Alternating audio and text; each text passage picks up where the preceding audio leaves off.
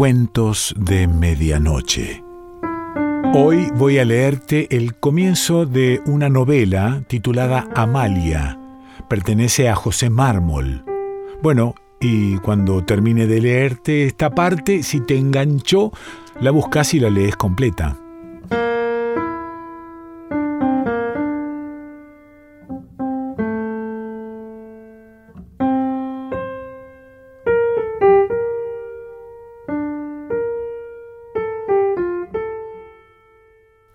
Traición. El 4 de mayo de 1840, a las diez y media de la noche, seis hombres atravesaban el patio de una pequeña casa de la calle de Belgrano en la ciudad de Buenos Aires. Llegados al zaguán, oscuro como todo el resto de la casa, uno de ellos se detiene y dice a los otros, todavía una precaución más, y de ese modo no acabaremos de tomar precauciones en toda la noche, contesta otro de ellos, al parecer el más joven de todos, y de cuya cintura pendía una larga espada medio cubierta por los pliegues de una capa de paño azul que colgaba de sus hombros. Por muchas que tomemos, serán siempre pocas, replica el primero que había hablado. Es necesario que no salgamos todos a la vez. Somos seis. Saldremos primeramente tres. Tomaremos la acera de enfrente. Un momento después saldrán los tres restantes. Seguirán esta acera y nuestro punto de reunión será la calle de Balcarce, donde cruza con la que llevamos. Bien pensado. Sea, y yo saldré delante con Merlo y con el señor, dijo el joven de la espada a la cintura señalando al que acababa de hacer la indicación. Y diciendo esto, tiró del pasador de la puerta, la abrió, se embosó en su capa y atravesando la acera opuesta con los personajes que había determinado, enfiló la calle de Belgrano en dirección al río. Los tres hombres que quedaban salieron dos minutos después y luego de haber cerrado la puerta tomaron la misma dirección que aquellos por la acera prefijada. Después de caminar en silencio algunas cuadras, el compañero del joven que conocemos por la distinción de una espada a la cintura, dijo a éste, mientras aquel otro, a quien habían llamado Merlo, marchaba delante embosado en su poncho. Es triste cosa, amigo mío. Esta es la última vez, quizá, que caminamos por las calles de nuestro país. Emigramos de él para incorporarnos a un ejército que habrá de batirse mucho y Dios sabe qué será de nosotros en la guerra. Demasiado conozco esa verdad, pero es necesario dar el paso que damos. Sin embargo, continuó el joven después de algunos segundos de silencio, hay alguien en este mundo de Dios que cree lo contrario que nosotros. ¿Cómo lo contrario? Es decir, que piensa que nuestro deber de argentinos es permanecer en Buenos Aires. A pesar de Rosas, a pesar de rosas. Y no ir al ejército, eso es. Ah, ese es un cobarde o un mazorquero. Ni lo uno ni lo otro. Al contrario, su valor raya en temeridad, y su corazón es el más puro y noble de nuestra generación. Pero ¿qué quiere que hagamos entonces? Quiere, contestó el joven de la espada, que todos permanezcamos en Buenos Aires, porque el enemigo a quien hay que combatir está en Buenos Aires y no en los ejércitos. Y hace una hermosísima cuenta para probar que menos número de hombres moriremos en las calles el día de una revolución que en los campos de batalla en cuatro o seis meses sin la menor probabilidad de triunfo.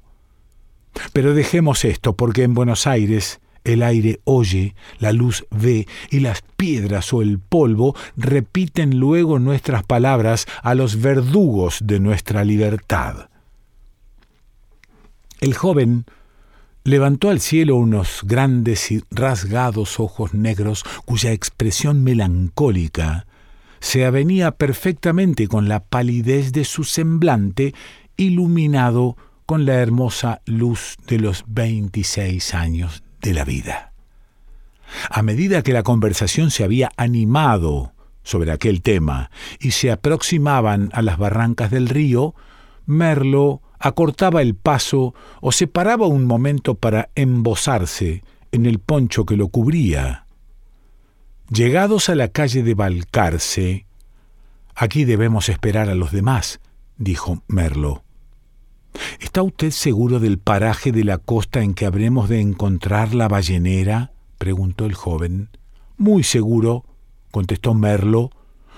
Yo me he comprometido a ponerlos a ustedes en ella y sabré cumplir mi palabra como han cumplido ustedes la suya, dándome el dinero convenido, no para mí, porque yo soy tan buen patriota como cualquier otro, sino para pagar a los hombres que los han de conducir a la otra banda, y ya verán ustedes qué hombres son.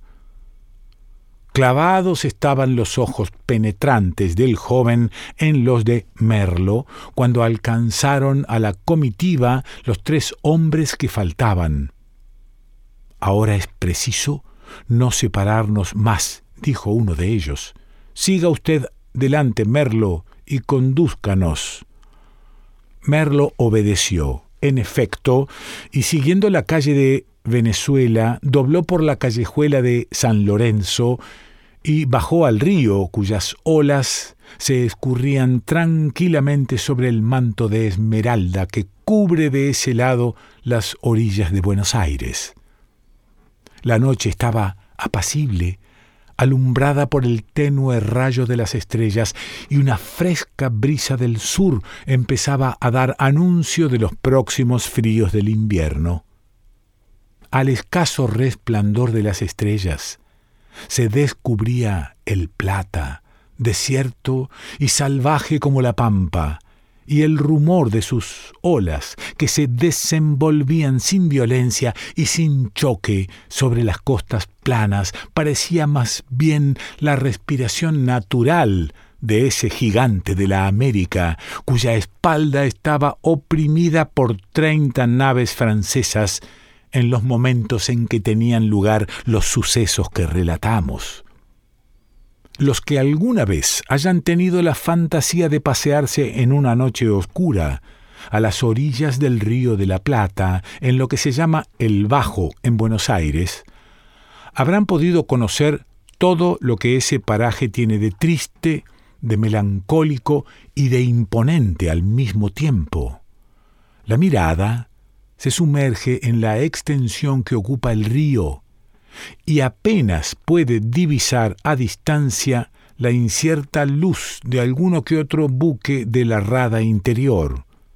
La ciudad, a dos o tres cuadras de la orilla, se descubre informe, oscura, inmensa. Ningún ruido humano se percibe y sólo el rumor monótono y salvaje de las olas anima lúgubremente aquel centro de soledad y de tristeza. Pero aquellos que hayan llegado a ese paraje, entre las sombras de la noche, para huir de la patria, cuando el desenfreno de la dictadura arrojó a la proscripción a centenares de buenos ciudadanos, esos solamente podrán darse cuenta de las impresiones que inspiraba ese lugar y en esas horas en que se debía morir al puñal de la mazorca si eran notados, o decir adiós a la patria, a la familia, al amor, si la fortuna les hacía pisar el débil barco que debía conducirlos a tierra extraña en busca de un poco de aire libre y de un fusil en los ejércitos que operaban contra la dictadura. En la época a que nos referimos, además, la salud del ánimo empezaba a ser quebrantada por el terror, por esa enfermedad terrible del espíritu conocida y estudiada por la Inglaterra y por la Francia mucho tiempo antes que la conociéramos en la América. A las cárceles, a las personerías, a los fusilamientos empezaban a suceder los asesinatos oficiales, ejecutados por la mazorca, por ese club de bandidos a quienes los primeros partidarios de Cromwell habrían mirado con repugnancia y los amigos de Marat con horror. El terror, pues, que empezaba a apoderarse de todos los espíritus, no podía dejar de ejercer su influencia eficaz en el ánimo de esos hombres que caminaban en silencio por la costa del río en dirección a Barracas a las once de la noche y con el designio de emigrar de la patria, crimen de lesa tiranía que se castigaba irremediablemente con la muerte. Nuestros prófugos caminaban sin cambiar una sola palabra y es ya tiempo de dar a conocer sus nombres. Aquel que iba delante de todos era Juan Merlo, hombre del vulgo, de ese vulgo de Buenos Aires que se hermana con la gente civilizada por el vestido, con el gaucho por su antipatía a la civilización y con el pampa por sus costumbres holgazanas. Merlo, como se sabe, era el conductor de los demás. A pocos pasos le seguía el coronel don Francisco Lynch, veterano de 1813, hombre de la más culta y escogida sociedad y de hermosura remarcable. En pos de él caminaba el joven Eduardo Belgrano, pariente del antiguo general de este nombre y poseedor de cuantiosos bienes que había heredado de sus padres, corazón valiente y generoso e inteligencia privilegiada por Dios y enriquecida por el estudio. Este es el joven de los ojos negros y melancólicos que conocen ya nuestros lectores. Enseguida de él marchaban Oliden, Riglos y Maison, argentinos todos. En este orden habían llegado ya a la parte del Bajo que está entre la residencia y la alta barranca que da a Barracas, en la calle de la Reconquista, es decir, se hallaban en línea paralela con la casa que habitaba el ministro de Su Majestad Británica, caballero Mandeville. En ese paraje, Merlo se detiene y les dice, es por aquí, donde la ballenera debe atracar.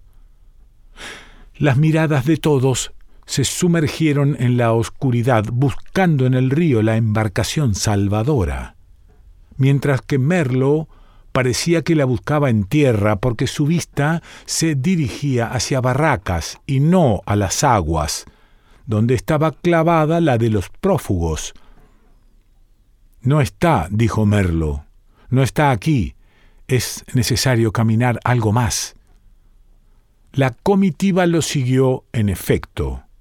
Pero no llevaba dos minutos de marcha cuando el coronel Lynch, que iba en pos de Merlo, divisó un gran bulto a treinta o cuarenta varas de distancia en la misma dirección que llevaban, y en el momento en que se volvía a comunicarlo a sus compañeros, un quien vive irrumpió el silencio de aquellas soledades, llevando un repentino pavor al ánimo de todos.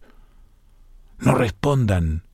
Yo voy a adelantarme un poco a ver si distingo el número de hombres que hay, dijo Merlo, que sin esperar respuesta caminó algunos pasos primero y tomó enseguida una rápida carrera hacia las barrancas, dando al mismo tiempo un agudo silbido. Un ruido confuso y terrible respondió inmediatamente a aquella señal. El ruido de una estrepitosa carga de caballería dada por cincuenta jinetes, que en dos segundos cayeron como un torrente sobre los desgraciados prófugos. El coronel Lynch apenas tuvo tiempo de sacar de su bolsillo una de las pistolas que llevaba y antes de poder hacer fuego rodó por tierra al empuje violento de un caballo. Maison y Oliden pudieron disparar un tiro de pistola cada uno, pero caen también como el coronel Lynch. Riglos opone la punta de un puñal al pecho de un caballo que lo atropella, pero rueda también a su empuje irresistible, y caballo y jinete caen sobre él. Este último se levanta al instante y su cuchillo, hundiéndose en el pecho de Riglos, hace de este infeliz la primera víctima de aquella noche asiaga. Lynch, Mesón o Liden rodando por el suelo, ensangrentados y aturdidos, bajo las cerraduras de los caballos, se sienten pronto asidos por los cabellos, y que el filo del cuchillo busca la garganta de cada uno, al influjo de una voz aguda e imperante que blasfemaba, insultaba, ordenaba allí, los infelices se revuelcan, forcejean, gritan, llevan sus manos hechas pedazos ya a su garganta para defenderla, todo en vano. El cuchillo mutila las manos, los dedos caen, el cuello es abierto a grandes tajos y en los borbollones de la sangre se escapa el alma de las víctimas a pedir a Dios la justicia debida a su martirio. Y entre tanto, que los asesinos se desmontan y se apiñan en derredor de los cadáveres para robarles las alhajas y dinero, entre tanto que nadie se ve ni se entiende en la oscuridad y confusión de esta escena espantosa, a cien pasos de ella se encuentra un pequeño grupo de hombres que, cual un solo cuerpo expansivamente elástico, tornaba en cada segundo de tiempo formas, extensiones y proporciones diferentes. Era Eduardo, que se batía con cuatro de los asesinos.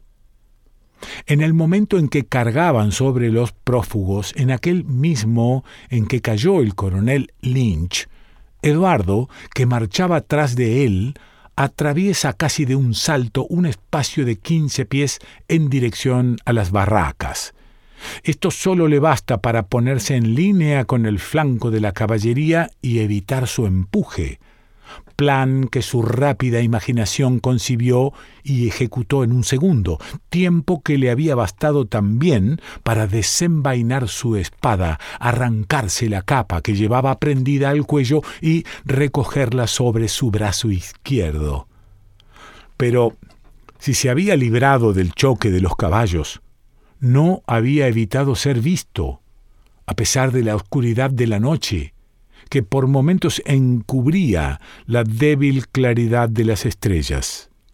El muslo de un jinete roza por su hombro izquierdo y ese hombre y otro más hacen girar sus caballos con la prontitud del pensamiento y embisten sable en mano sobre Eduardo. Este no ve, adivina, puede decirse, la acción de los asesinos y dando un salto hacia ellos, se interpone entre los dos caballos, cubre su cabeza con su brazo izquierdo envuelto entre el colchón que le formaba la capa y hunde su espada hasta la guarnición en el pecho del hombre que tiene a su derecha. Cadáver ya, Aún no ha caído ese hombre de su caballo cuando Eduardo ha retrocedido diez pasos siempre en dirección a la ciudad. En ese momento, tres asesinos más se reúnen al que acababa de sentir caer el cuerpo de un compañero a los pies de su caballo, y los cuatro cargan entonces contra Eduardo. Este se desliza rápidamente hacia su derecha para evitar el choque, tirando al mismo tiempo un terrible corte que hiere la cabeza del caballo que presenta el flanco de los cuatro.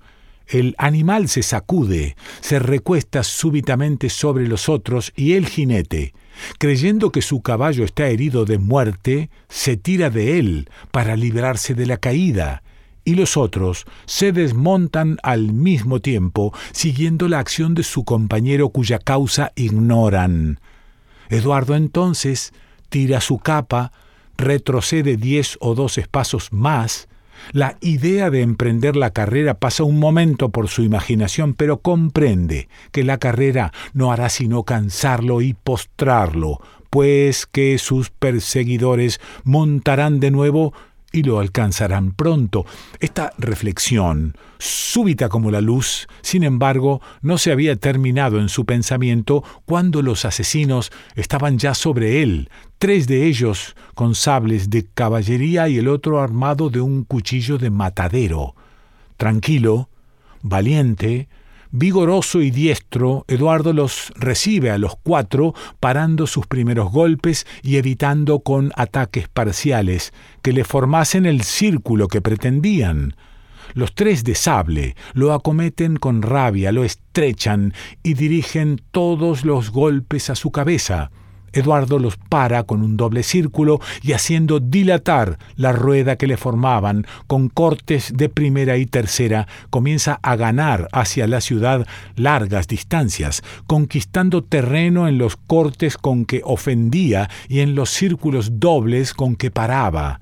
Los asesinos se ciegan, se encarnizan, no pueden comprender que un hombre solo les resista tanto y en su vértigo de sangre y de furor no perciben que se hallan ya a doscientos pasos de sus compañeros, cumpliéndose más en cada momento la intención de alejarlos que desde el principio tuvo Eduardo para perderse con ellos entre la oscuridad de la noche.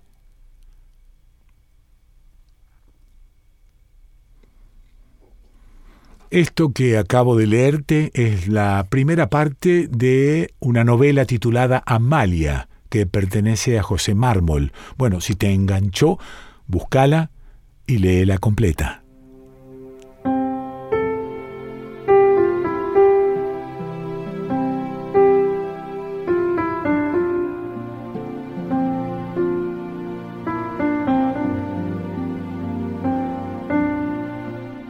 De Medianoche.